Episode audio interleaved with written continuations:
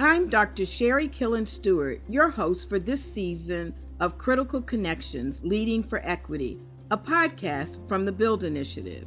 At Build, we support state leaders in their mission to serve young children and their families.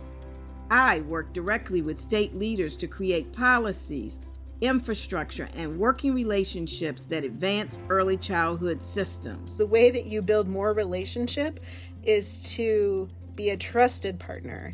And the way that you build trust is to listen and then to act upon what has been said.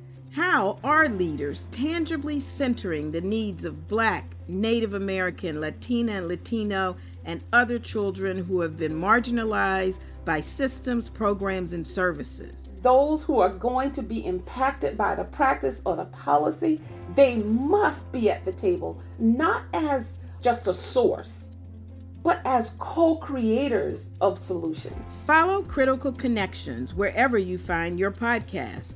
Produced by LWC Studios for the Build Initiative.